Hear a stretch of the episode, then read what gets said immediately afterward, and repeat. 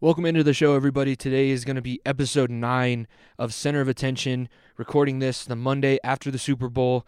Had a lot to talk about today. Um, had a couple different segments that haven't been done um, on the show so far. I kind of made a statement a little bit about Kobe Bryant and the way that I felt about everything that happened with him and the nine other families last Sunday in the helicopter crash.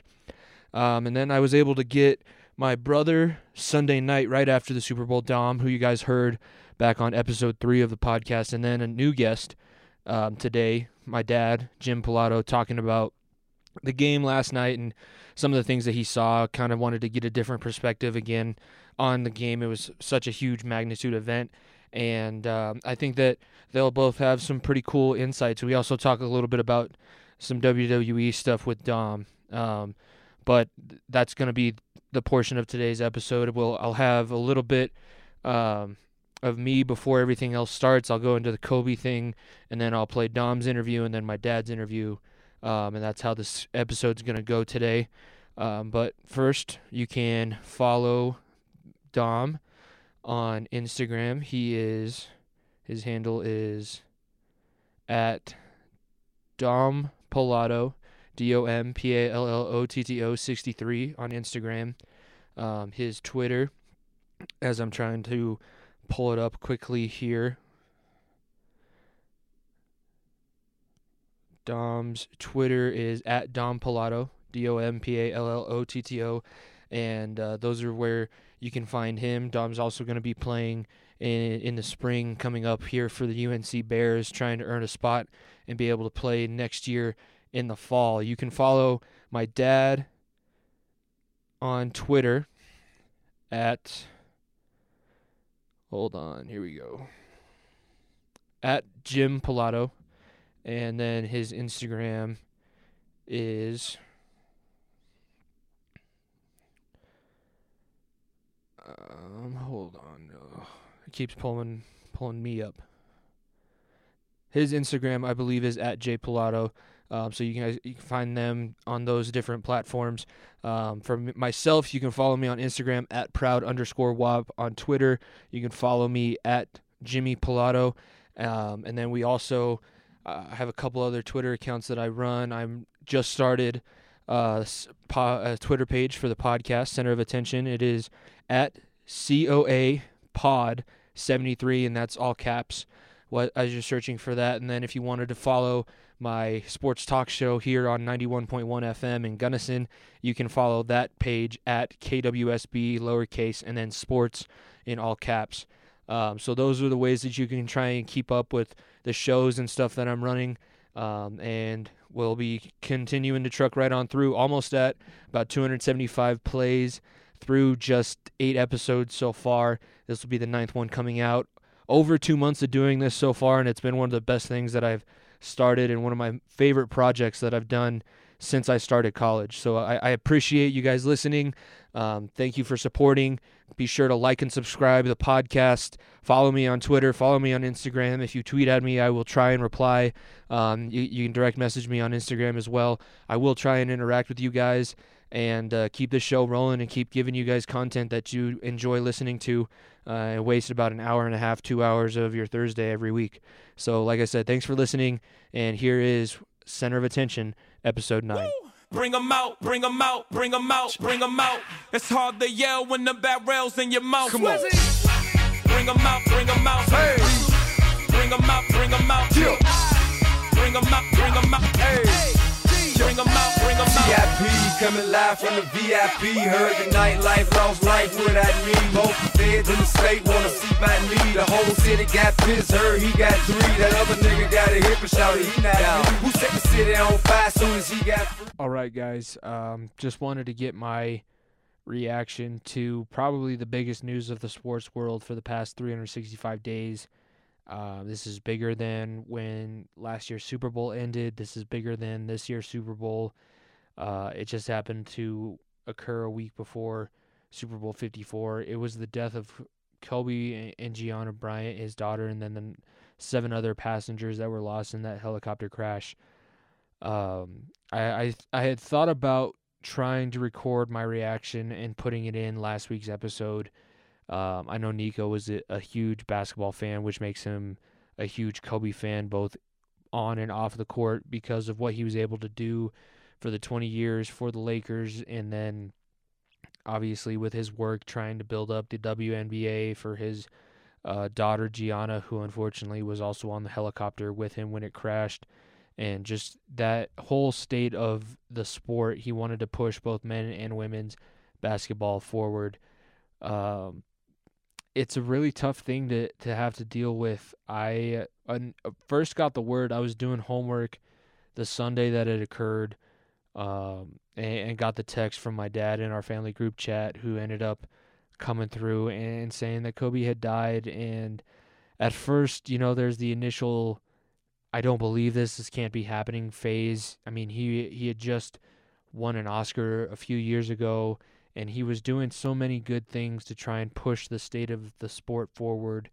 And I've been very open about it through that uh, this entire show. Is that I'm not a huge basketball fan. I don't sit there and watch all the different games that have been happening, but I was definitely aware of Kobe and the fact that he just influenced the game so much and the fact that he had so many different things that went along with basketball.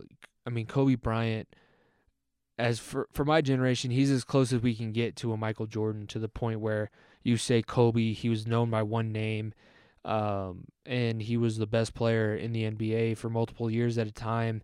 Won the MVP obviously in 2010, and now he, we have to deal with the fact that he's gone and he's not going to be back. Um, and that whole thing, just the visceral reaction and the fact that they had to announce that to different players who were playing in the NFL Pro Bowl that Sunday, and then the the reactions of different NBA analysts. Obviously, Shaq was one that I watched because I knew the history of him and Kobe on the Lakers, the fact that they won a couple NBA championships with it. It's uh the only thing I can equate it to, and I, I didn't cry when Kobe died just because I didn't have that close of a, an initial reaction to him. Obviously, going back and, and learning that his daughter died made it a little bit different and the other seven families, other seven people that were lost in that helicopter flight were there's no life that's worth more than than the other. Kobe and Gianna were obviously on a different level because they had been seen at uh, many different NBA events, and everybody knew that Kobe was trying to push the state of women's basketball, and, and Gianna was an up and coming WNBA player in the future. She wanted to go to UConn and, and continue that tradition of women's dominance in the basketball arena. It's just really disheartening. And the only thing that I can compare it to was when I first learned that uh, Eddie Guerrero died back in, in the early 2000s for WWE. Eddie Guerrero was one of my favorite guys. And it's it's difficult to explain if you're not a huge sports fan and if you don't have an idol in the sports world it's difficult to explain why a death like this affects you the way that it does because you didn't know the person personally. A lot of people didn't know Kobe on a name basis. He wouldn't have been able to pick you out of a lineup, but I've seen so many different fan reactions to the passing of Kobe and his daughter Gianna. And it's just like somebody who had been watching Kobe their their entire lives, and you build up a bond with these guys when you watch them play for as long as Kobe played. Um, and, and he gives you the hope, and he plays for your team, and you're a huge fan, and that and that's your thing. And, and I'm not here to tell anybody that they should or shouldn't be crying because a guy like Kobe Bryant died, who everybody knows um, was a huge figure in the NBA world. It's just difficult when you're going through something like this and you see the fact that his 13 year old daughter is no longer going to be able to pick up a basketball. It's unfortunate that she was on the helicopter ride with him, and I'm sure if he had it, if he knew that the helicopter was going to go down, he would have never let his daughter get on it. He had proven, no matter what you want to say about him, with the early Colorado accusations of sexual assault and, and that whole thing. No matter what you want to say about him with that, people make mistakes, and he was in the process, and I think that he had done a great job since then building up his character to the point where people could actually stand behind him and root for him. So it's difficult to explain to people why a, a guy dying that you didn't know who was such a sports icon affects you so differently. And the only, I, I don't even really have an explanation as to why it hurts as much as it does. And it's been a week at the time that I'm recording this, and it still hurts the same just because Kobe was on his way to do such great things and he had done so many awesome awesome projects since he had retired from the NBA. He had gotten to the animation world and won an animation award for his Dear Basketball, won an Oscar and an Emmy for that. He, he was moving himself in such a great direction, and I would have really enjoyed seeing the way that he was able to guide his daughter Gianna into the career that she was about to have and just become the advocate for basketball that everybody knew he could be. So I'm not going to say that I'm all broken up about the death because of Kobe Bryant. I'm all broken up about the fact that this is just another reason to show that life is extremely fragile and nobody knows nobody knows what's going to happen the second after they finish a sentence. So I know I'm not the first person that you've probably heard in the media world or the internet world or anything like that saying this, but this is just a reminder to love your the people that are closest to you. Hug your family, hug your daughters and sons if you have them, hug your brothers, sisters, moms, dads, aunts, uncles, grandmothers because you never know when something like this is going to occur and, and you never know when the last chance that you had to tell somebody goodbye is. And I guess that's what I was trying to figure out if I wanted to put on the last episode. And, and at some point, I'm sure I'll have Nico back on again and he can talk about what he was feeling during this time. But I, I didn't think that it was right to affect the episode that Nico had. We recorded that a couple days before Kobe Bryant ended up dying with his daughter Gianna and the seven other people involved in a helicopter crash. And I just wanted to say that this isn't a tribute to Kobe, but I'm definitely going to take some of the things that I learned from him watching him compete, the mentality that he had, and not just sports, but he had that mentality in everything that he did.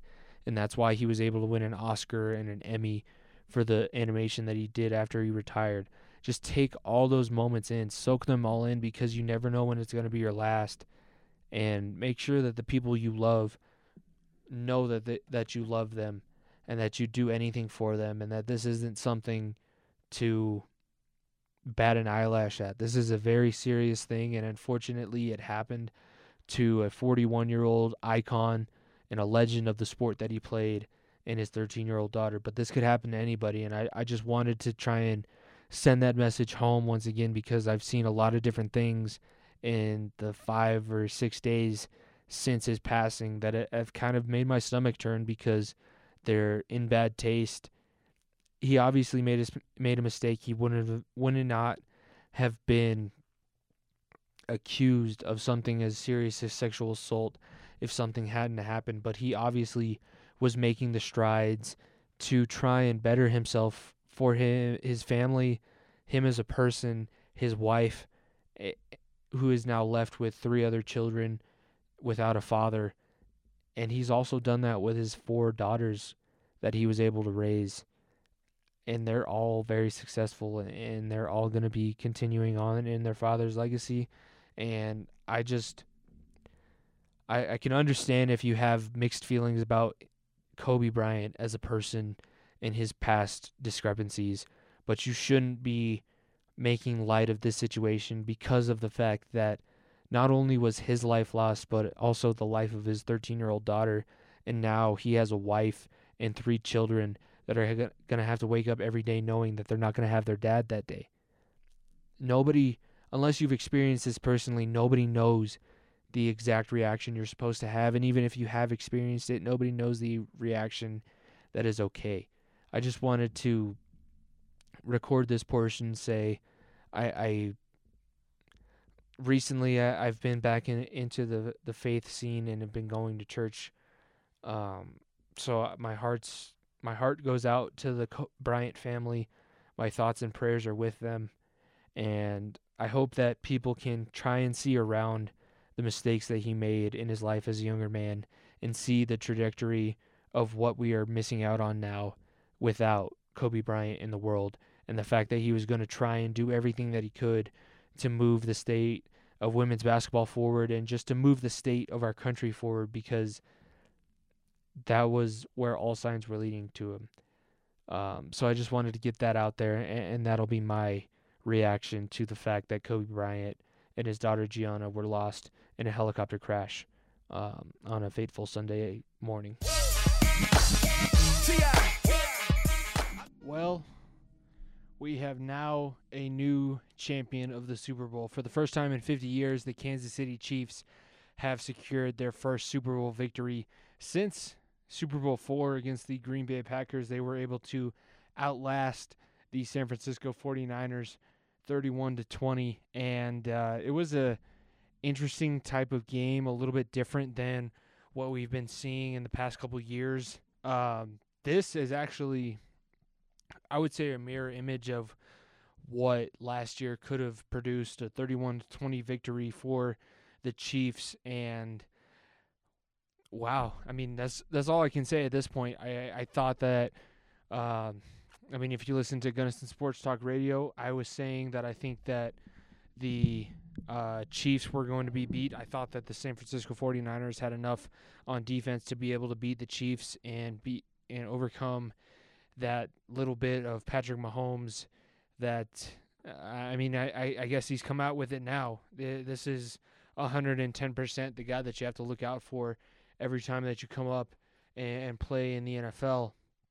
So just some um, some initial reactions at, at, first. Obviously, if you listen to Gunnison Sports Talk Radio, I lost the pick 'em. I picked the San Francisco 49ers. I thought that they were going to be able to come away with a victory and and I thought that I mean, I was selfishly rooting for the Cherry Creek High School graduate Kyle Shanahan to overcome Andy Reid, who I mean, we've been having the conversation the last couple weeks on the radio uh, of whether or not he's a Hall of Fame quarterback or excuse me, Hall of Fame coach, and I think that he's proven that he is. That's that's kind of the main thing that I get out of this. He was able. Andy Reid, for whatever you wanted to say about him, he can't win playoff games. He sucks after uh, he, he sucks at game planning and clock management unless he has a bye week in, in front of it. People forgot that when you make it to the Super Bowl, you have a bye week out in front of you anyway, so it didn't really matter. Um, I'm not going to say that this isn't the most shocking outcome of a Super Bowl that I think that I've seen in a long time.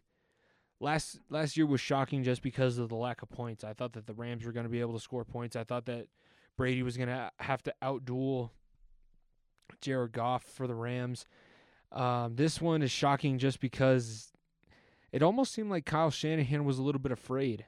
It uh, was a different kind of experience having a, a quarterback and a coach that almost seemed afraid to lose the lead that they had built up, and that ended up costing them at the end.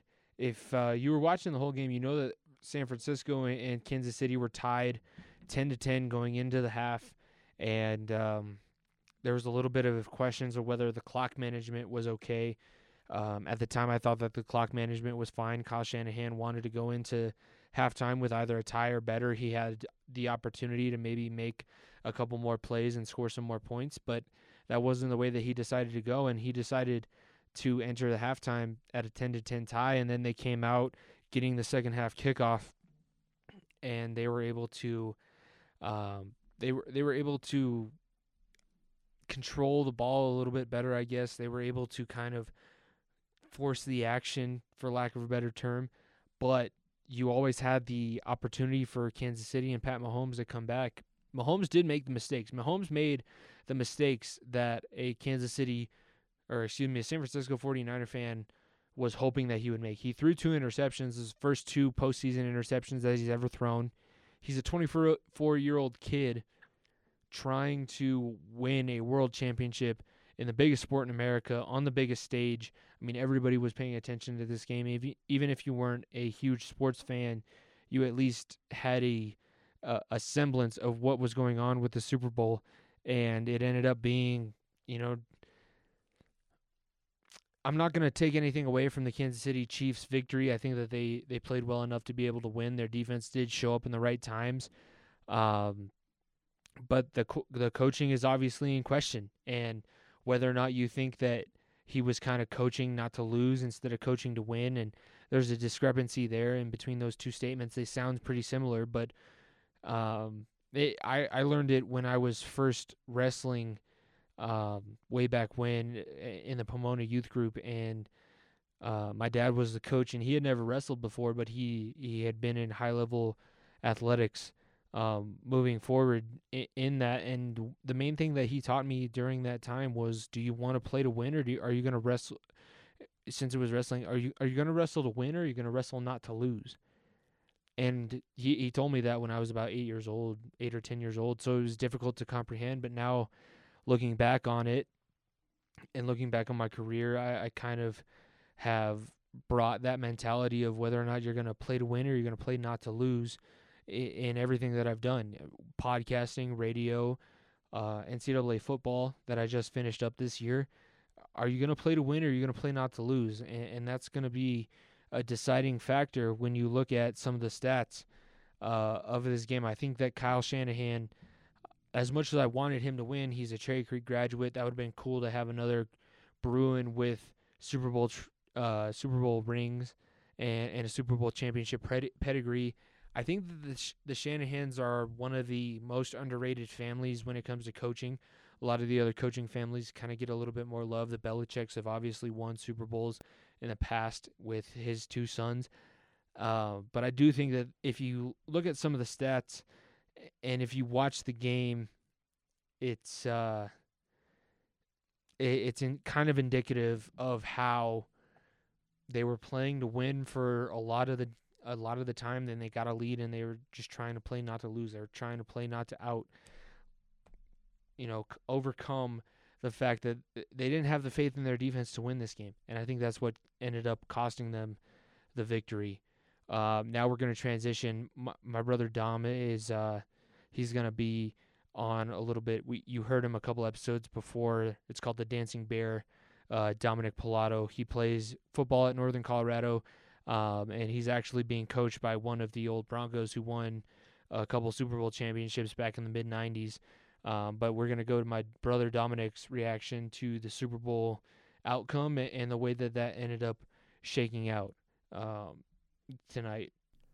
So here is my brother Dominic uh, with his n- initial reactions to Super Bowl 54. And then we ended up talking a little bit about WWE since they had their big event last weekend. But uh, this is Dominic Pallotto reacting live to Super Bowl 54 um, about an hour after the game was ended. So here he comes. Dom, what's up? Uh, so you're actually driving back to Northern Colorado, and in my initial reaction that I recorded up here in the studio, I was talking about how um, you play. You're now playing for a guy who won a couple super, couple Super Bowls. Um, I'm not sure how you were feeling about the game. I don't know who you wanted to win, but uh, with the way that the game ended up, what were your initial reactions to how Super Bowl 54 ended and the Kansas City Chiefs getting their first victory, Super Bowl championship since, uh, I mean, it, has been 50 years since they won their last one. Uh, first off, I mean, I, I really appreciated how close uh, the game was. I, I think uh, any type of championship game, you should always uh, have a well contested uh, ball game. But honestly, I was pulling more for the 49ers than I was for the Chiefs just because, I mean, I live in Denver. There's a little bit of hatred there. Um, you know, especially, I mean, there's a little bit of jealousy right now just because we didn't uh, make the playoffs and the Chiefs ended up making it there. But um, I was pulling for the 49ers really because I wanted to see uh, how well Kyle Shanahan could perform in such a big game. And he didn't disappoint. It just ended up being uh, a couple different explosive plays and a couple different uh, bad falls that ended up being their downfall, in my opinion. You do you not think that Shanahan almost had a? It looked like towards the end of the game, it looked like he was having flashbacks to the last time he was in the Super Bowl. He was the offensive coordinator for the Falcons when they were playing the Patriots uh, Super Bowl 51, and it almost looked like he was trying not to lose. And, and I know I talked about it when I was recording my initial reactions um, to the game. And Co- Dad always told us, you know, you got to play to win. You can't play not to lose. And in my opinion, I was thinking that Shanahan was coaching almost not to lose in that sense. Eh, did you not see that kind of um, perspective going down the stretch and, the way that the game ended up? No, I, I completely agree with you. I feel like, uh, especially in the first half, I mean, they they were battling, you know, uh, as much as they possibly could, and ended up being tied at halftime. But then it's almost like once they got up, they they got uh, content and they uh, just started going into that prevent defense. Um, that I mean, anybody who tries to play that, they're basically giving up the game. It was it was their game to lose. They had all the momentum in the world. They had you know, they had a lead. They had uh, their running game was finally clicking and doing all that different stuff. And uh, uh you know, uh, it just ended up being that Kyle Shanahan either, like you said, maybe had a little bit of a flashback to the last time he was in the Super Bowl, or you know, just uh, it ended up being not their day. But they 100% gave that game away. There, there is no reason why the Chiefs should have scored twice uh, within the last 10 minutes of the fourth quarter. If, if they would have kept going with the defense that they had for the first three quarters of the game, then there's no reason why it ended up being, you know, they they they gave up uh, towards the end. So, in my opinion, they should have won that game. Yeah, I don't think that Andy Reid had enough time to out scheme Shanahan towards the end of the quarter. And, and, that was the most frustrating thing about it. I was rooting for the 49ers just because of the Cherry Creek connection. Kyle Shanahan's a graduate of Creek. Um, granted, we didn't go there or, even live in the area at the time, but it's always cool to see some of your alumni have success on that level. And he's been they were they were talking about it during the broadcast and how he's been able to kind of keep the team going in the right direction. They had the highest percentage of run plays coming out of, of anybody that has made it to the Super Bowl. They had everything set up for them to win and they were, they had a great defensive scheme for the th- first three and a half quarters. I would say that that game was lost in the last half of the fourth quarter, and uh, I'm not quite sure that you can just chalk it up to the fact that Patrick Mahomes is the best quarterback in the NFL. I'm not going to say that he's not. I do think that he's the most talented quarterback, and now he's proven that he can win the big games. But I don't think that it was anything that he did special to come away with the victory for the Chiefs. Well, and I agree with you. He, is a very, very well, uh, you know, well-studied quarterback. He, he, understands defenses. He knows where he has to put the ball, uh, depending on, you know, it seems like any coverage that you throw at him, whether it be man-to-man, uh, cover three, anything like that, anything that the uh, 49ers were throwing at him tonight, he knew exactly where those pockets were going to be, and he knew exactly how patient he had to be in order for those things to uh, pop up. But I, I, I think I think it might have been just a combination of uh, maybe you know bad play call, bad play calling by the 49ers, uh, especially in that last half of the fourth quarter, like you said. But I mean, Mahomes also played very, very well. He he uh, has all season, of course, but especially tonight, he, he kind of solidified himself as being that MVP. Yeah, it's going to be interesting how that's going to shake out moving forward. Um, he he played really well, and he played. He I would say that he's the the best player in the NFL at playing what his role is. And at the beginning of the game, they were trying to see if they can open up the run game a little bit, try and take the pressure off of Pat Mahomes. Um, I said last Friday on the radio show, I think that the 49ers, if they were going to be able to win this game and have a good enough defensive scheme to be able to beat the Chiefs, it was going to be the same kind of, of we've seen the same defensive strategy before where whenever a quarterback rolls out of the pocket, he's going to get hit no matter if he has the ball or not. They're always going to be in his face, just making him uncomfortable. They forced him into two interceptions, and I kind of thought um, that was going to be the, the defining moments of the game, and, and it ended up not being so. Um, it, it's it is interesting to see how the, this season did shake out, and the fact that the 49ers went from – I think they were a top five pick in the draft last year to being in the Super Bowl this year. So there is hope for these teams in the in the NFL. I think that's one of the reasons why the NFL is the most popular league. It's just crazy how how it ended up working out, and the fact that Kyle Shanahan looked a little bit scared, looked like the moment was too big for him to coach. And we've seen a guy in Andy Reid who's blown more coaching opportunities than I think anybody in our lifetimes. Uh, he he's able to come away with a victory and and find a way to to will his team to finally win a championship. Uh, just how, how do you think this is going to affect the NFL moving forward? Uh, you know, I think it's going to be. I, I don't think that there's going to be any uh, necessarily huge negative impacts by it. I think, like you said, the 49ers last year uh, were. I, I think they might have been uh, the number four pick overall, or you know something. Or no, no, no, they were number two because they ended up taking most of number two, uh, if I remember correctly. But uh, I, in my opinion, I don't think that there's anything bad that can come from this. I mean, you you can show these teams like you know me being a Jets fan, who they've been down on their luck the last couple of years and haven't seemed to be uh, picking up um, quite as fast as everybody would like them to.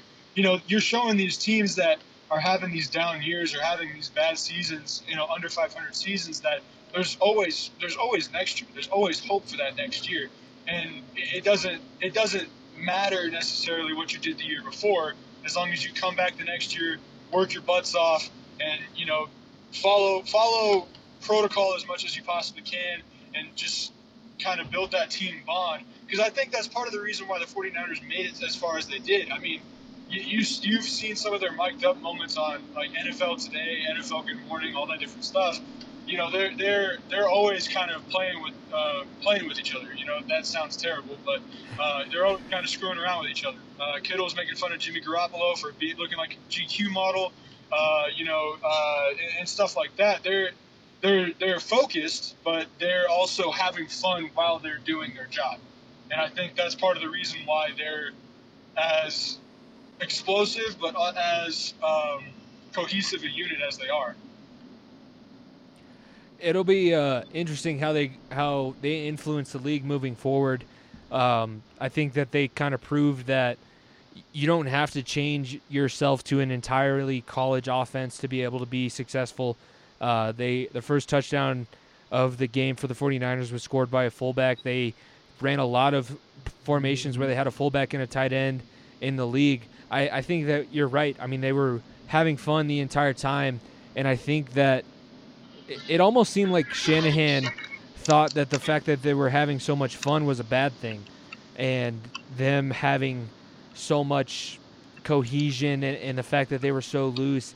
He'd always been around his dad, where his dad was a little bit more uptight. I mean, you and I weren't necessarily around for the glory glory years where they were winning championships, but Shanahan was always more of a, a straight laced kind of coach, and I think that he kind of went that way. And the one thing that you can say about Andy Reid, no matter what you want to say about his playoff record, the fact that he can't really compete unless he has a week to prepare for you, um, he he's been able to adapt, and, and the fact that he's 63 and was running pretty much a college offense with a guy who nobody thought was going to be able to compete with in the NFL. He came out of a air raid system, and nobody thought that the air raid translated at all to the NFL level. He's shown everybody completely wrong. Um, it, it's going to be interesting moving forward as to how these coaches kind of handle their teams and how they start building their teams around them. And uh, I mean, the Bengals have the opportunity to get a guy who's in an offense just like the one that the Chiefs ran this past year. So it's going to be interesting moving forward. I agree, and, and I and I'm curious to see, uh, you know, like like you keep saying, I'm curious to see what uh, next year's going to look like because there's a lot of there's a lot of talent coming out of this uh, next draft. Like you got Joe Burrow, Tua, Tua uh, Tagovailoa. You know, you got all these guys who have made big names for themselves in college, but you know, it, it's and I and I hate to say this because I love the guy and I think uh, he could have been used in a much better way. But we got to see if they're going to end up being like a Patrick Mahomes or if they're going to end up being like a Tim Tebow type, where uh, you know they have all this talent in the world. They they played uh, insanely well in college and you know just ended up flopping in the NFL. But I guess you know it's just it's just going to be kind of a waiting game. and We're going to have to see what happens. All right, the last thing I want to talk to you about, I know you're trying to get back to Greeley and get ready for workouts tomorrow morning. Um, Edge came back in the Royal Rumble last week. The w, WWE had their probably their second biggest or third biggest pay per view, depending on whether or not you count SummerSlam as, as their second biggest pay per view of their year. and uh, a lot of people have some mixed reactions about it. Obviously, Edge came back. That's huge for guys like you and me who grew up watching Edge as the most hated man in the WWE, and then watching him not be able to compete anymore. Um, what were your initial reactions to the, some of the stuff that you were seeing coming out of that? I know you weren't able to watch the event as a whole, but you did see some of the big major things that came out of it. You know, so like you said, I mean, both of us were huge Rated R Superstar fans. Um, I, I, still am. I was I was deeply. I, mean, I cried probably for two days when he had to retire. Um, obviously, I understood why he had to retire. You know, it's better to be safe and, and keep as much good health as you can than you know end up losing all feeling in your body. But um, you know, when he came back, it was funny because if you if you watch it back a little bit, you know they're they're uh, filming the Royal Rumble. You know everybody's getting trying to throw people over the top rope, all that different stuff. Um, but then as soon as 21 hits and the, and the siren goes off, there's that little bit of like hesitation, almost I would say, uh, between when the bell stopped and when his music started. So it was almost like, oh my God, you know, who, who's gonna, who's coming out? Like this has to be a huge name. And then as soon as that "You Think You Know Me" came on, everybody just exploded. And I, I don't know necessarily how big I expected it to be, but that was huge. That was probably the biggest pop that I've heard in the last two or three years uh, of of WWE. I mean, he he is one of the biggest names that has ever come through that company and for them to bring him back, I think is an insanely smart move. Um, but I also saw, and I don't, and I'm not entirely sure if this is uh, 100% accurate, but I also saw somebody report that yes, Edge came back. Yes, this is great. Royal Rumble was a huge step forward. But then I also saw that the company's stock dropped another billion dollars or something like that. So I, I don't know. It's almost like they're they're making these huge moves, and Edge is a huge move um, and bringing these guys back who are from the glory days of, of the WWE of the company, but it's not obviously it's not going to be immediate payout, but it's almost like they make this giant move and then there's an even bigger step backwards. So I think it's going to be really cool to see him back on TV. I really wish they would have put Rated RKO back together, and, and uh, instead they uh, had Randy RKO uh, Edge right in the middle of the ring and beat him with a chair and all that different stuff. Um, but you know, I think all all good things have to come uh, with him. He's one of the best uh, storytellers, I would say, um, in the WWE in in almost I, w- I would say any era. Um, and you know, his offense isn't overly prolific. It's not like he's jumping off the top rope and jumping off the ropes and all that different stuff. But he still can get a crowd moving and get a crowd into the story just by you know throwing out a, a spear and, and you know pandering to the crowd a little bit. But I think him being back is going to be a major, major step forward, and I can't wait to see what happens. I'm so excited that he's back. And when I saw, um, when I was watching the highlights of Royal Rumble on YouTube, you know, I I freaked out when I heard his music start playing. So I, I can't wait. I can't wait. That's that's kind of the summary of all I just said, but I can't wait. Well, we'll have to get you back on when uh, WrestleMania happens. You you said that you're going to get the free trial for the WWE Network so that you can watch it. Um, if we plan to have you back on after WrestleMania, I'll definitely watch it. I know Nico will probably be um, watching it as well, so we'll have to get back on and do a, another recap of WrestleMania podcast. But I just wanted to get your initial thoughts on that. That was a huge thing for him coming back. Nobody thought that Edge was going to be able to come back after he had to retire unexpectedly due to some spinal issues that had been building up over his career. But thank you for agreeing to come on and give us your reaction to the Super Bowl. I know it was a little bit last minute, but uh, uh, drive safe getting back up to Greeley, and then uh, hopefully you finish out the, the rest ha- rest of this half of the semester before we end up being back at spring break for the same time. So thanks for doing this yeah, thank you for having me on. And, uh, and anytime, anytime you want me on, I'm ready to talk WWE or whatever you want. So.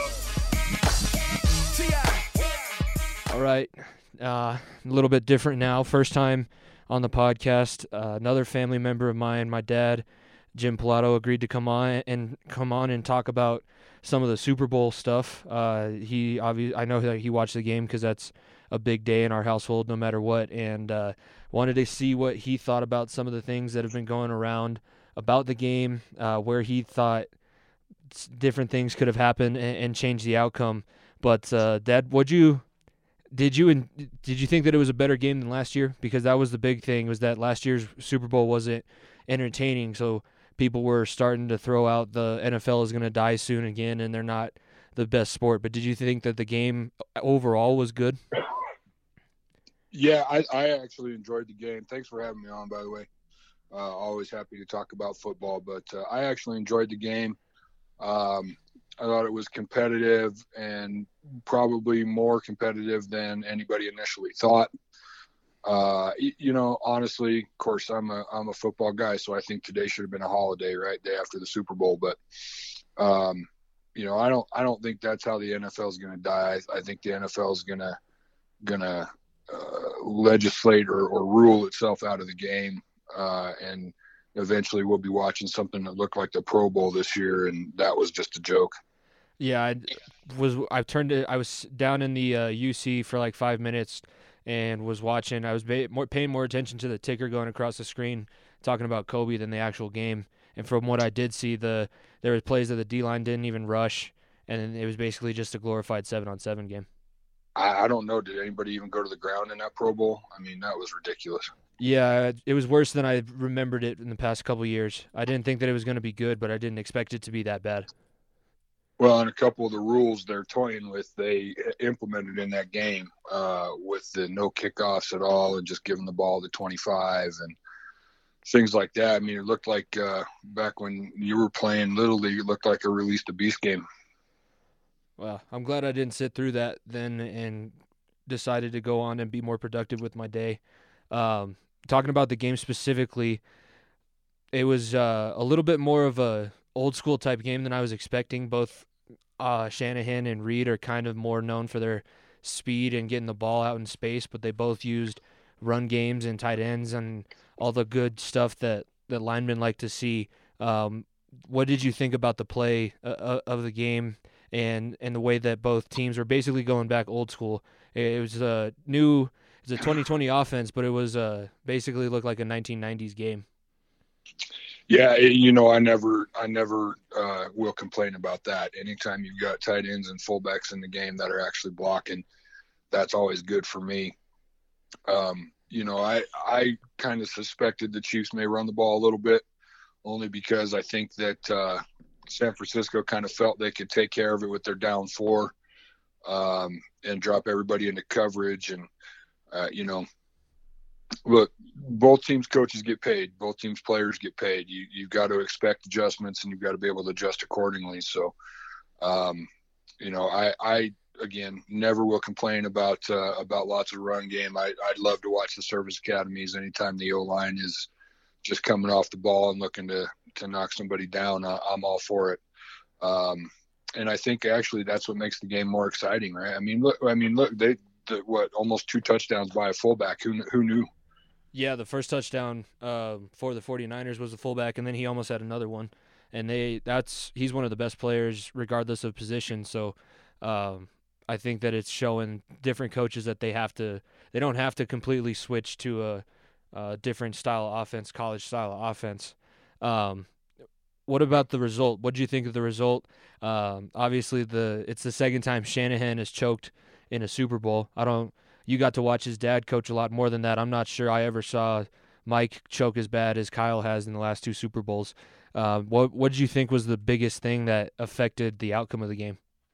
Yeah, well, you didn't live through the four they lost, where they were just completely outmanned. Um, I thought the outcome, you know, un- unfortunately, because I did want the Niners to win, I, I, thought the outcome was about what I expected. Um, the way they went about it, I thought was a little bit uh, surprising because it felt to me, and, and, I've seen this today too, but it felt a little bit to me like San Francisco gave it away. Mm-hmm. Um, and and I say that for a couple of reasons. Uh, one, they sort of got away from what got them there. Uh, I mean, what did Garoppolo throw eight passes in the NFC Championship game? Yeah. Uh, and they, you know, he made a mistake, and, and that's to be expected. I'm sure both teams were nervous. They're both fairly young teams. Um, but I thought really where San Francisco gave it away was on the defensive side uh, because they just they kept losing contain. They kept letting Mahomes, you know, squirt out on the edge. And and San, Kansas City's got so doggone much speed on offense. You can't do that because that guy's going to get loose and he's going to run and he's always looking downfield.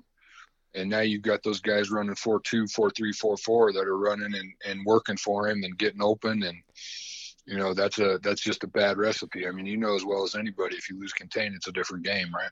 Yeah, it's uh, not the greatest situation to be in with a guy that's like that.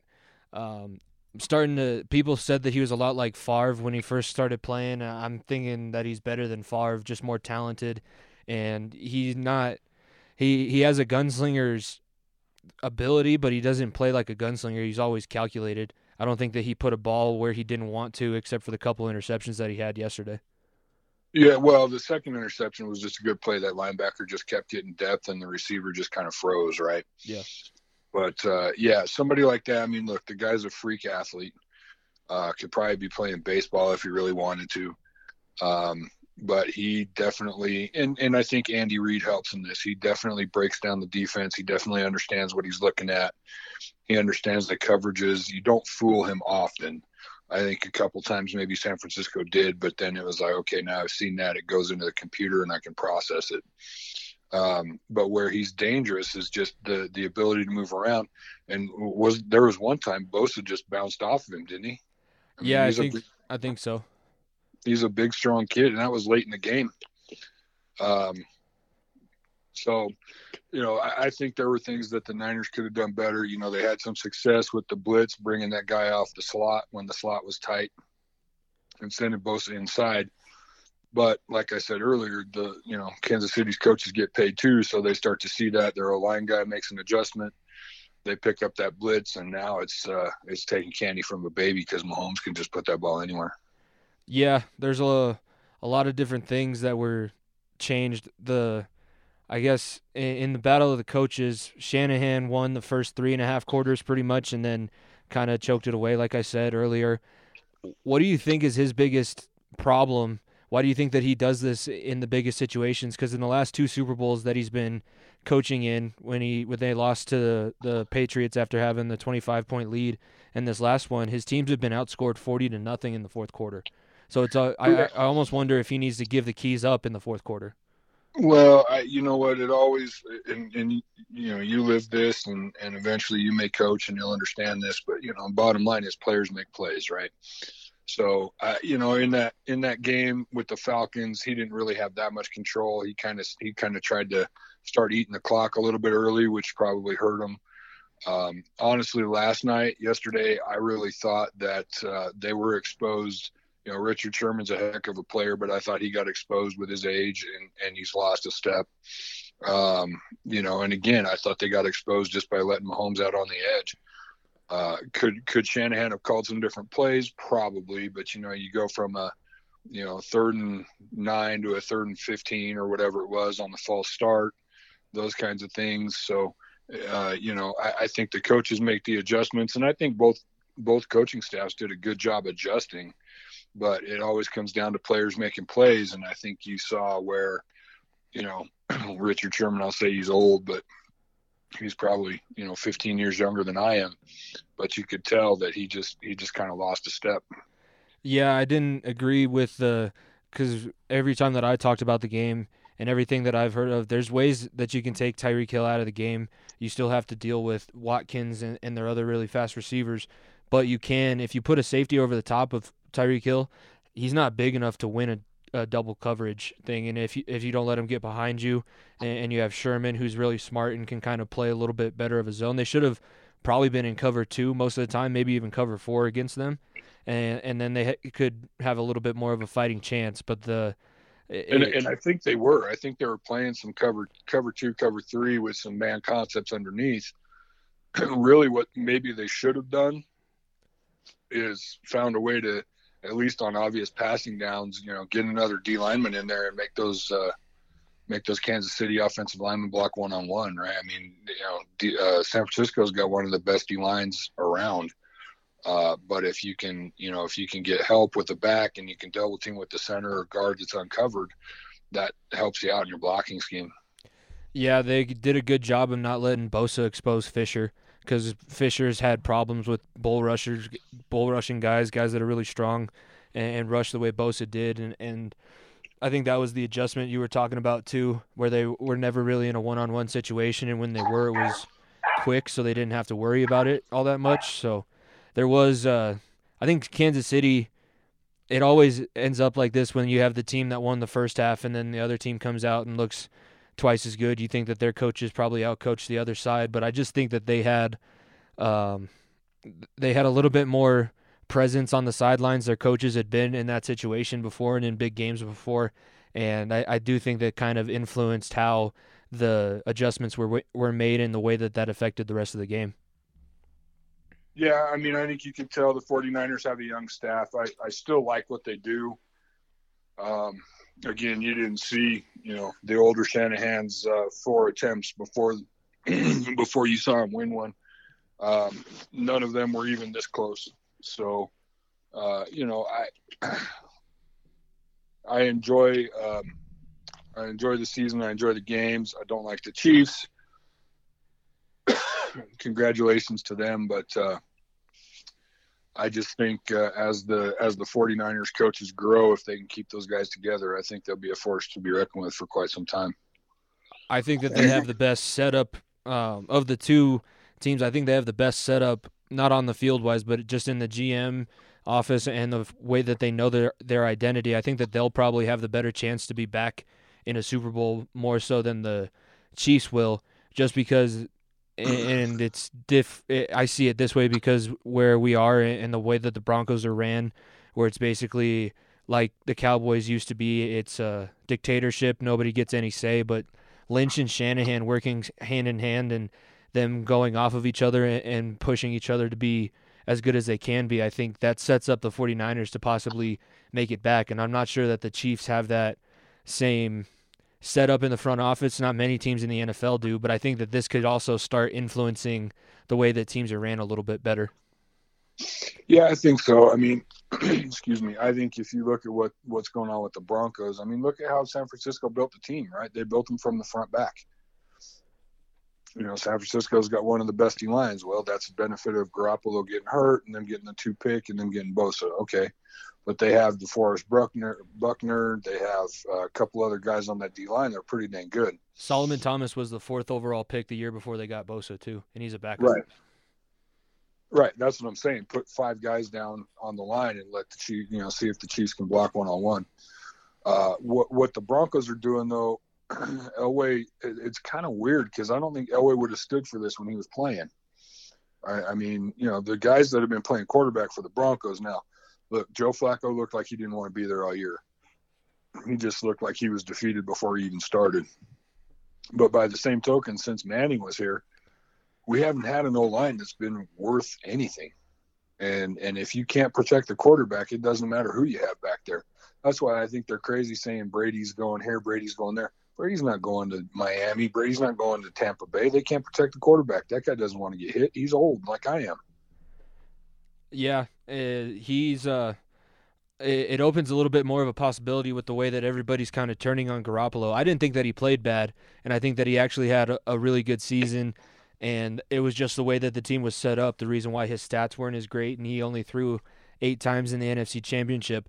But now, if they make the decision to let go of his contract, they don't have they don't owe him any guaranteed money um, before a certain date, and then that there's a possibility. I think that's one of the landing spots for Brady next season, and he grew up a 49ers fan. So now it's kind of funny how it all worked its way back out, and now Garoppolo could be holding the place for Tom Brady after he got he was forced out of New England.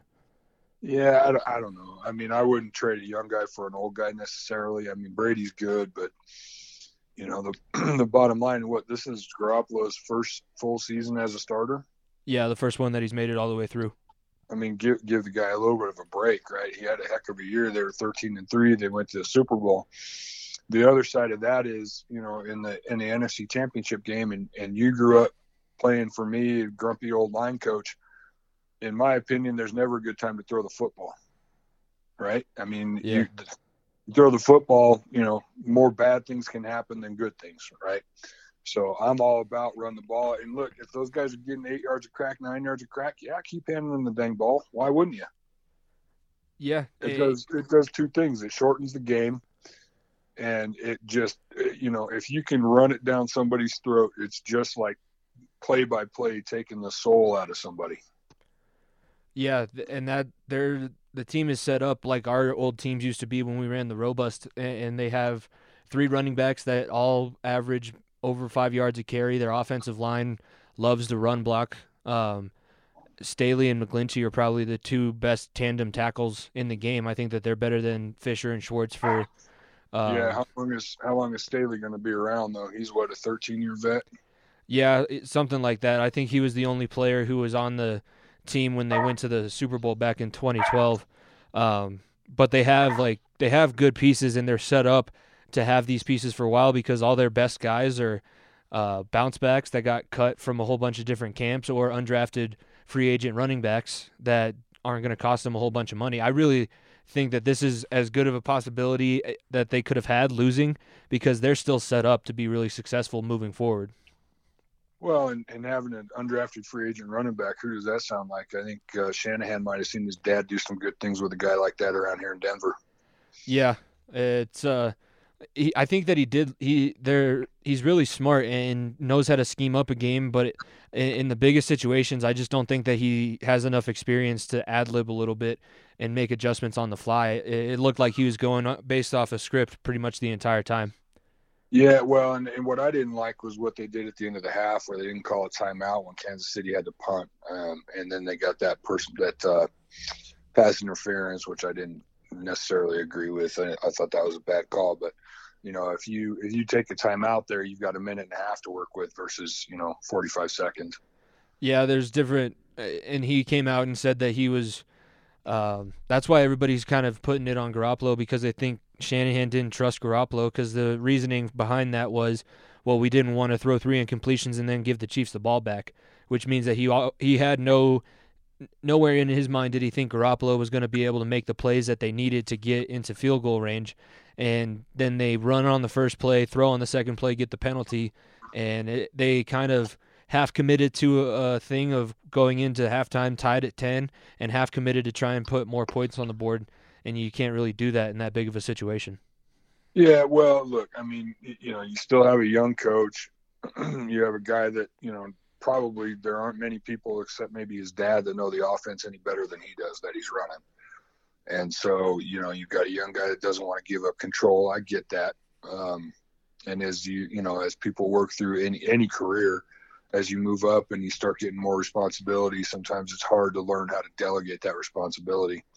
But I think he's going to need to, uh, because as a head coach, there's so many other things to manage throughout the game that uh, that you kind of you kind of have to take some of that pressure off yourself from a play calling standpoint. And I could see him doing it. He just got to find somebody he trusts. Yeah, he needs uh, to find the Gary Kubiak to to his um, his when Gary was there with his dad. Uh, everybody keeps saying that Gary was the one that could talk Mike out of a bad play that everybody knew was a bad play, but that was the one that he wanted to run. He needs to find kind of like his filter. Yeah, well, and and and I think you're seeing some of that. Um, you know, so, some a bunch of young coaches together and they just kind of start being yes men, right? And it happens. it, it is what it is. But uh, you know, you get to a point where you need to find somebody you can trust, somebody that can say, "No, I don't want to run that play. I think we're in a in a different situation." And, and I think he will. I think uh, I think he's a smart enough kid to to certainly make those adjustments and and uh, do some self reflection uh, after a game like this, and uh, you know they'll be. I, I, think they'll be back. I think uh, you know it'll. I think it'll for a while it'll start to look like the you know the early '90s where you start seeing uh, San Francisco and uh, and uh, I don't know about Green Bay, but San Francisco will seem to be in the NFC Championship game every year, whether they win it or not. It'll be a different story, but you know you'll kind of have them and, and Kansas City and and kind of the perennial favorites now for quite some time just because of the youth they have on the team. And then I think you'll have John Lynch and Kyle Shanahan work together, and you know they certainly seem to understand how to evaluate talent, and they certainly seem to understand what they need and how to go about getting it. So uh, you know they won't have high draft picks, but uh, I think they'll be able to find some guys down, you know, deeper in the draft that'll do them some good. Yeah, that's going to be a, a test to their a test of their scouting department. Now they're not going to have an easy pick where it's the best guy in the draft that you need to fill a position at. So that'll be something interesting moving forward. Switching over to Kansas City side, um, I know that you don't like the Chiefs because you're a Broncos fan, and now uh, it always sucks when a team that's in your your team's division wins a Super Bowl. Is that the main part of your disappointment, or did you just want to see a former guy that that has Denver ties, a guy that graduated from uh, Cherry Creek, and did you want to see him over uh, a division rival in, in the Super Bowl? No, you know, look. So I, I yeah, I watch the Broncos. I, I, guess you could say I'm a Bronco fan. I'm not a diehard. I'll watch any game that has helmets in a football. Um, and honestly, you know as well as anybody, I forgot Shanahan even graduated from Cherry Creek because you texted that, and I was wondering what the heck you were talking about. Um, and and God love Andy Reid. You know, I love love seeing an old offensive lineman do well. What I don't like about the Chiefs, there's a couple things. Number one, I don't think Tyreek Hill should be in the league. Yeah. I, I just, I mean, I have no time for guys that do that to, to women or kids. That to me should be you know what, go find yourself a, a real job and let's see how you do in that profession. And by the way, you get fired for that in that profession too. Number one. Number two, I think Mahomes is a fantastic talent, but the flexing and the carrying on, uh, that's just that's just crap to me. I look, act like you've been there before. You know, you heard that how many times growing up. You score a touchdown, you hand the ball to the referee, act like you've been there before. You want to celebrate with your team? Fantastic. Celebrate with your team.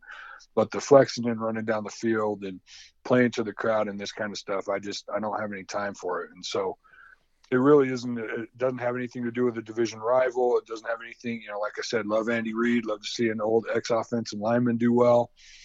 Um, you know, I just think they have a couple pieces that um, you know, one that shouldn't be in the league and one that needs to tone down his act a little bit. After this, uh, a lot of the times after a team wins the Super Bowl, it starts to open up the floodgates of people leaving that were key parts of the teams um, because people start to get paid and now they don't have to take a salary cut because they need a they need a ring. They've won one now and, and they want to move on and make their money. Do you see? Do you think that that's going to be part of the problem with the Chiefs? I mean, they have to pay Mahomes at the end of this year. He's probably going to get forty million dollars a year, but there there is a way that they can kind of schedule his contract so that he doesn't have to lose everybody at once. Or do you think that this is going to start blowing up the Chiefs from the inside? I think it'll start blowing up the Chiefs from the inside a little bit, like it does everybody. Right? It's hard anymore. And look, I don't begrudge guys getting as much money as they can. They're putting their bodies on the line every week, and you know, I, I remember sitting down when gosh, when when Elway made a million dollars and listening to my grandpa complain about that and why should he get get paid a million dollars? Why don't I get paid a million dollars? I said, what do you have seventy five thousand people that want to come and watch you do what you do every day? There's the difference. But uh, you know, I think it'll start blowing it up and, and as you you know, they've gotten lucky with uh, with Mahomes on his rookie contract and that kind of thing. So as they have to start paying people, they're going to have to make some hard decisions. Now, with a guy like Andy Reid, he's been through it you know, obviously, you know, one of the most important pieces is the quarterback. Um, and then, you know, as long as they keep bringing in speed, I think they'll be okay. Yeah, and they're kind of set up in a, in a good situation because they're pretty easy to plug and play guys. Because there's not, you have to learn the offense, but it's not that complicated. If you're fast and can catch the ball, you'll you'll be able to be a receiver in that offense. And then if you can pass block, you'll always have a job there too. That's they do have really good pass blocking tackles, and their interior line isn't bad at it either. Schwartz is probably the best one on one pass blocker in the league. Um, so they do have those kind of pieces that are still there, and and they now they have the most important position. Do you think that is Mahomes the most talented quarterback you've seen? You've obviously seen a lot more quarterbacks than than I have, just because you're you've been watching longer and uh, you've seen a lot of good quarterbacks like Elway, Montana, all those. Do you think that Mahomes is the most talented overall? I would say Mahomes is definitely the most athletic overall that we've seen. Uh, Patrick Mahomes and Deshaun Watson kind of cut from the same mold. Um, you see though that sometimes that doesn't help guys, right? You had, uh, uh, geez, the guy, uh, I can't pull his name out of my head for some reason. Um, you've had you've had athletic quarterbacks come and go. Mahomes has athleticism. He has arm talent. He's got a rocket. I mean, I don't I don't know. Even Elway, I don't know if he ever threw threw a ball that hard or that far. Um, I think as he grows, he'll be one of the best in the game. I don't know that I'm ready to anoint him yet. What I want to see is, you know, as that athletic ability sort of slows down, will he still be able to do that with his arm from the pocket? I mean, look, it happened to everybody. It happened to Montana.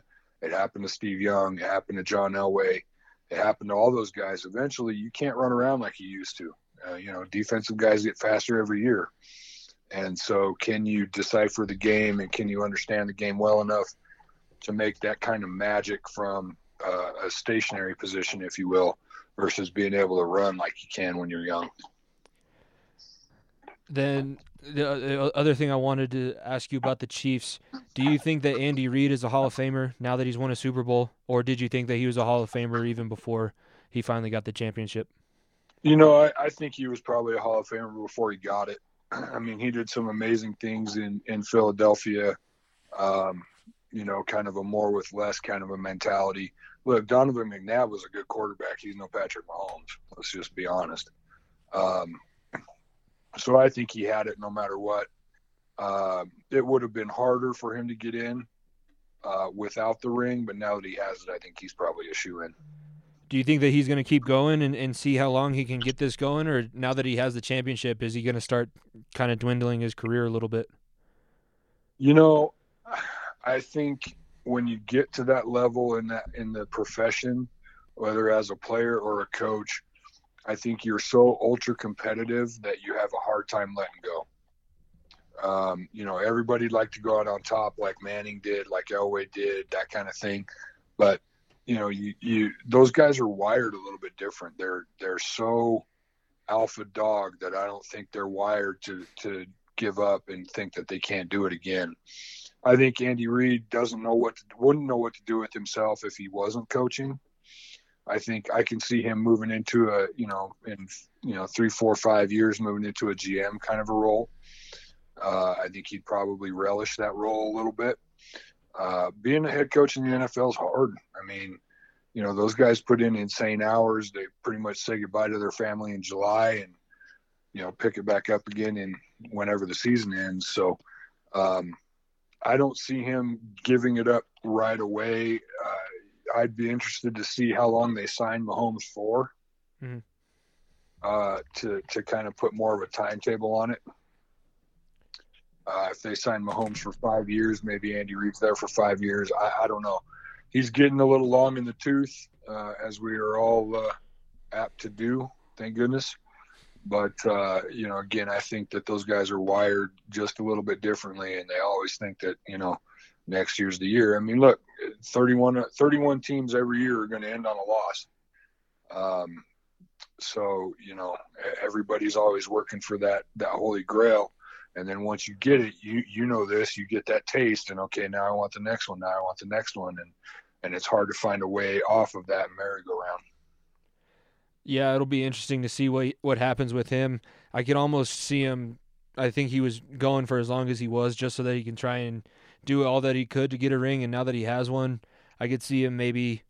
I don't know if he's going to be like a a Dick Vermeil where he finally wins one and then he's done and, and hands it over to the coordinator. But I can see him start maybe grooming whoever he wants to take over. Maybe that's why they keep Bieniemy around because that's maybe that's who uh, Reid trusts to be able to hand the team over once he's done being on the sideline. You know, it, it, could be. I think there might be look, Eric Bieniemy probably should have gotten a, a, head coaching job this year. Yeah. Uh, you know, he had some he had some missteps in the past in his past and and that kind of thing. I think it'll be interesting to see if that is the case, if they can keep him around that long.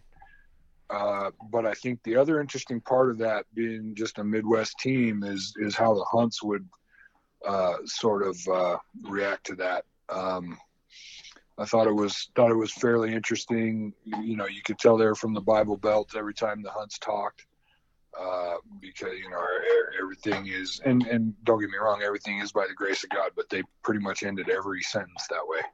Yeah. Um, so I, I think that'll be interesting, and you know, I don't know how old Andy Andy Reid is exactly, but uh, you know, he's. Uh, I, I would think that health issues would get him before really a desire to quit will get him.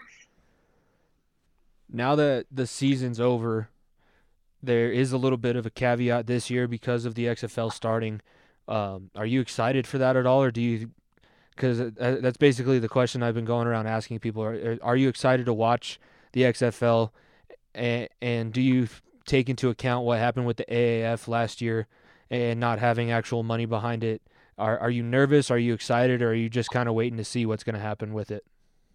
You know, I'm just kind of waiting to see. I uh, I'll watch it if I catch it on. Uh, you know, you know as well as I do that we pretty much you know kind of burn the TV once the season's over.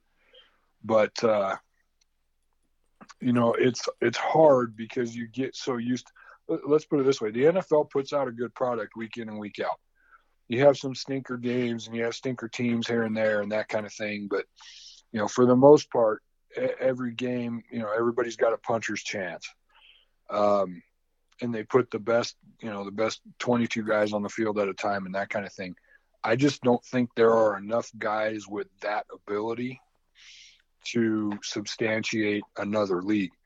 You could find some hidden gems, that's for sure. I mean, I lived through, you know, show my age. I lived through the, uh, gosh, the uh, USFL. Yeah, that one. I see I'm getting old. I told you. uh, but they found some gems out of that, right? They found Herschel Walker. They found uh, Reggie White. Reggie White. They found uh, Jim Kelly, even. Yeah. And, uh, you know, I think that you can find some of those guys, but, you know, you have to sort of temper that because it, uh, just like college football, you get a guy from, you know, Alabama that looks like he's all world when he's beating up on, you know, uh, Appalachian State or one of the lower level SEC teams. You know, is that guy's skill set going to translate into the the Premier League in the sport? And sometimes I think that's hard to tell. Yeah, I don't think that it's there to compete with the NFL. I think anybody who goes in and tries to compete with the NFL right away, it, it's dumb. That's why the USFL is gone. Um, but they they do have some cool things in place. There is actual money behind it. McMahon sold a good amount of his stock in WWE to build up an insurance fund for these guys, so they actually do have money. They're going to get paid like they were promised, and uh, the other thing about their contracts is that they're written in as two years. No, they can't leave after they have one really good season. So we're going to be able to see if guys are good enough in the league. Um, they're going to have to play two years, so they're not going to ha- be able to just have the one great season and move on. But it could also be like a developmental type league. I think that's what it should try and be. They should try and partner with the NFL because with the way the CBA is right now and they're trying to expand the NFL season to 17 games, 18 games, where they're going to ask for even less playing or practice time. This could be the place where you send maybe you don't know about a guy right away. He can go down there, learn how to be a professional athlete, and then you can get your hands on him when he's already a professional and ready to learn at that level. Yeah, well, honestly, but I mean, be honest, I, I think that probably some of these D1 schools should really be the farm league for the for the NFL. I, I mean, um, you know, they sort of are anyway. Kids coming out early and stuff. And again, I don't begrudge them for that. You can, you know, finish your education, uh, you know, after. But if you can make millions of dollars in in the in the interim, certainly take that opportunity. at least in my opinion. But uh, I, I don't know. I, it'll be interesting to see. I, as long as it's, I'll call it real football. Um, you know, the USFL was real football. It, it wasn't as good as the NFL. It didn't have the backing, and they overpaid some of those guys for sure.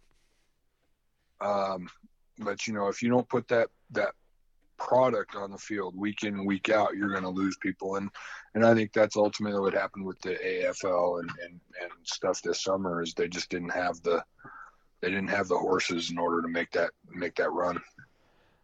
The other thing that I learned about the XFL yesterday because I was listening to uh, they had Klatt on Schlereth and Evans on Friday, and he's calling the one of the first game uh, this Saturday, and he was saying that there's no, you don't have to go to college before you want to play in the XFL. So if you're a guy, it's almost like where people are going overseas in basketball when they don't want to have to play the one year in the uh, in the NCAA, they can just go and make money already and become a professional athlete. Do you think that football is obviously different than basketball? You normally don't come out of college and, and be ready to write or high school and be ready to play right away. Do you think that there's possibly some of those guys that don't want to have to waste their time in school and go right to being a professional football player? Well, uh, let's let's put it this way: I don't see school as a waste of time, and I I say that for a couple reasons.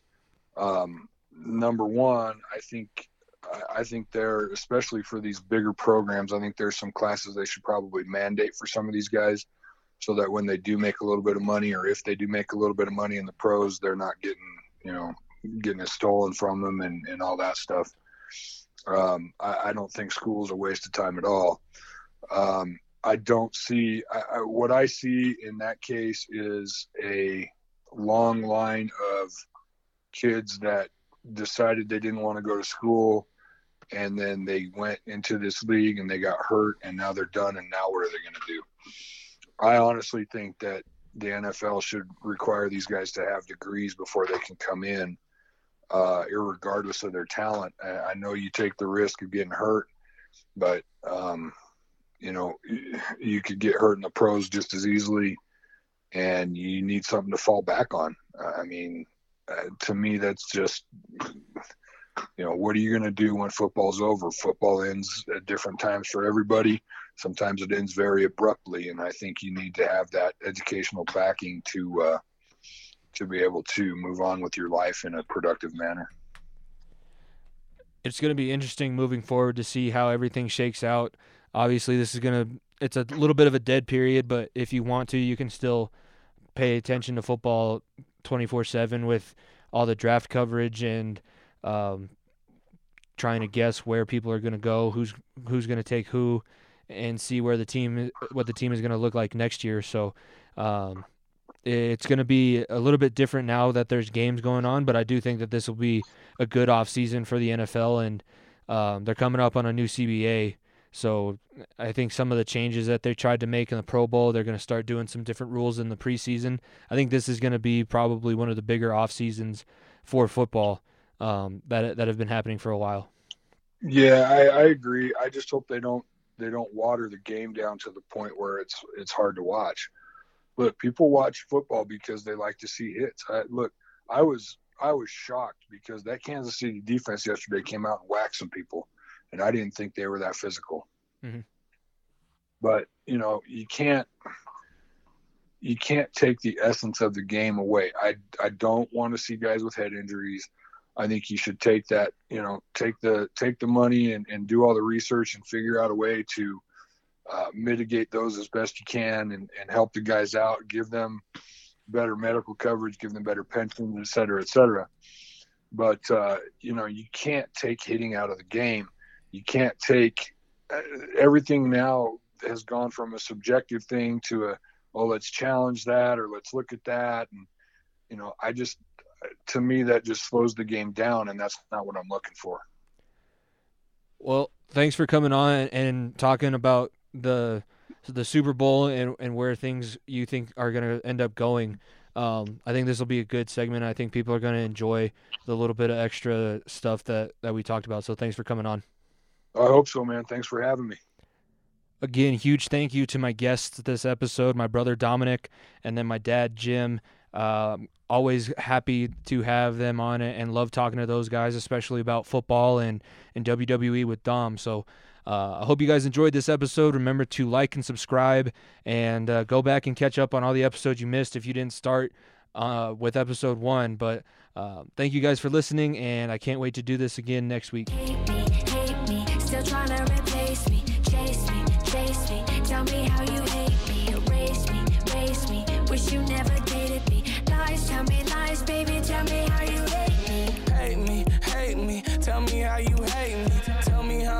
And you could easily replace me. Tell me that I'm strung out, wasted on a daily. Probably cause there's no one around me numbing all my pain. Probably cause there's no umbrella to shield me from all